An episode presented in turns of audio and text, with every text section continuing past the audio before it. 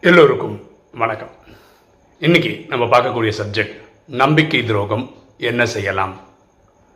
ஒரு தம்பி அஹ், ஒரு மெசேஜ் அனுப்பிச்சிருந்தாரு. அதை கூப்பிட்டே சொல்லியிருந்தாரு. அவங்க தெரிஞ்ச ரிலேட்டிவ் ஒரு பையன் வந்து ஒரு பொண்ணை கல்யாணம் பண்ணிக்கிட்டான். கல்யாணத்துக்கு முன்னாடியே சொல்லியிருக்காங்க. அந்த பொண்ணுக்கு வந்து காலில் ஊனம் அப்படின்னு சொல்லியிருக்காங்க. இந்த பையன் ஓகே காலில் ஊனமாக இருந்தா என்ன? கல்யாணம் பண்ணிக்கிறேன். அப்படின்னு மனசு வந்து கல்யாணமும் பண்ணிட்டான். கல்யாணம் ஆன ஒரு மா ஒரு வாரம் ஒரு மாதத்தில் தான் அவனுக்கு என்ன தெரிய வருதுன்னா அந்த பொண்ணுக்கு மனநிலையும் பாதிக்கப்பட்டிருக்கு அப்படின்னு தெரிய வருது. இப்போ அவனை ஏமாத்திட்டாங்க நம்பிக்கை துரோகம் பண்ணிட்டாங்க அவனு அப்படின்னு அவனுக்கு ஒரு ஃபீலிங்கு இனிமேல் நான் அவன் கூட குடும்பம் நடத்த மாட்டேன் எனக்கு டைவர்ஸ் வேணும் அப்படின்னு அவர் ஆரம்பிச்சிட்டார். இப்போ கூப்பிட்றது சொன்ன அந்த சகோதரருக்கு வந்து அவங்க வீட்டில் என்ன சொல்கிறாங்கன்னா நீ வந்து அவனுக்கு ஹெல்ப் பண்ணி கோர்ட்டு கேஸுன்னெலாம் போய் அவனை வந்து அது வந்து மீட்டு கொண்டு வந்துரு அப்படின்ற டாஸ்க்கை வந்து அவங்க வீட்டில் இருக்கவங்க கொடுக்குறாங்க. இப்போ இவர் எனக்கு என்ன ஃபோன் பண்ணால் நம்ம தான் கோர்ட்டு கேஸ்லாம் போக மாட்டோமே. நான் என்ன இவருக்கு அட்வைஸ் கொடுக்குறது? இதை பற்றி நீங்கள் சொன்னீங்கன்னா நல்லாயிருக்கும் அப்படின்னு கேட்குறாங்க இப்படி தான் நம்மகிட்ட கேட்க வந்திருக்காரு. இப்போது இந்த விஷயத்தில் இந்த நம்பிக்கை துரோகம் ரொம்ப கொடுமையானது. நம்பிக்கை துரோகம் வந்து ரொம்ப ரொம்ப கொடுமையானது. பாருங்களேன் இவர் ரொம்ப நம்பிட்டார். ஃபார் எக்ஸாம்பிள் காலில் ஊனம் இருக்குன்னு சொல்லியிருக்காங்க. ஏன்னா அந்த பொண்ணு நடக்கும்போதே தெரியுமா இருக்கும். ஸோ பாக்கி எல்லாருமே சொல்லியிருப்பாங்க அப்படின்னு நம்பிட்டார். கல்யாணத்துக்கு அப்புறம் தான் இந்த ஊனத்தோடு சேர்ந்து மனநிலையும் பாதிக்கப்பட்டிருக்குதுன்னு தெரிஞ்சதுக்கப்புறம் எப்படியாவது கல்யாணம் பண்ணிட்டோம்ல குடும்பம் நடத்துவோம் அப்படின்னு நினச்சி இருந்துருவாருன்னு அவங்க நினச்சிருக்கலாம் அந்த ஃபேமிலியில் இந்த நம்பிக்கை துரோகன்றது ரொம்ப கஷ்டமான விஷயம். இவரை நம்ம கன்வின்ஸ் பண்ணுறதும் கஷ்டம். நீங்கள் குடும்பம் நடத்துப்பா அப்படின்னு சொல்கிறது கஷ்டம்.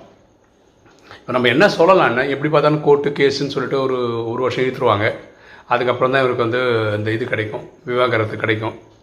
ஸோ பொறுமையாக உட்காந்து யோசிச்சு இந்த ப்ராப்ளத்தோடையும் வச்சுட்டு ஏன்னா இப்போ மனநிலைனா எந்த அளவுக்கு மனநிலை நமக்கு தெரியாது. பாதிக்கப்பட்டிருக்குன்னு தெரியாது. டென் பர்சன்டா டுவெண்ட்டி பர்சன்டா ஃபிஃப்டி பர்சன்டா செவன்ட்டி பர்சன்டா தெரியாது. ஸோ நம்ம ரொம்ப மினிமலாக இருக்குன்னு வச்சுக்கோங்களேன். ஒரு பத்து பர்சன்ட் தெரியல. அப்படி இருந்ததுன்னா அது ட்ரீட்மெண்ட்டில் சரியாகுமா இருந்தால் இவர் தான் பெரிய மனசோட அவங்கள ஏற்றுக்கிறதுக்கு முயற்சி பண்ணணும். அப்போ இந்த தம்பி என்ன பண்ணலாம்? இப்போ இந்த தம்பி வந்து கோர்ட்டு கேஸுன்னு இருக்குல்ல இவர் என்ன சொல்லலாம்னா இது என்னுடைய எனக்கு உடன்பட்ட வேலை கிடையாது நான் வந்து கோர்ட்டு கேஸ்னு வரமாட்டேன் எனக்கு இன்ட்ரெஸ்ட் இல்லை. உங்களுக்கு வந்து டிவோர்ஸ் வேணும்னா நீங்களே உங்களுக்கு தெரிஞ்ச வக்கீல். நம்ம வந்து இந்த விஷயங்களில் வந்து நம்ம கிளியராக இருக்கணும். எந்த அளவுக்கு இந்த விஷயத்தில் ஈடுபடணும் ஈடுபடக்கூடாது. நோன்னு சொல்கிற இடத்துல நம்ம நோ சொல்கிறதுக்கு தயங்கவே கூடாது. நம்ம வாழ்கிறது வந்து ஒரு கலிகாலத்தில் வாழ்ந்துட்டு இருக்கோம் அப்போது இந்த வெரிஃபிகேஷன் இதெல்லாம் வந்து நம்ம பர்ஃபெக்டாக பண்ணிக்க வேண்டியது நம்மளுடைய கடமை. ஓகேவா இப்போ இவருக்கு வந்து அந்த பெண்ணுக்கு ஊனம் இருக்குது அப்படின்னு சொல்லியிருக்காங்க இல்லையா? அதுக்கப்புறம் என்னென்ன ப்ராப்ளம் இருக்குன்றது இவரே வந்து ஒரு எக்ஸாமினேஷன் பண்ணியிருக்கணும் அதெல்லாம் பண்ணாமல் கோட்டை விட்டது இவருடைய தவறு தான்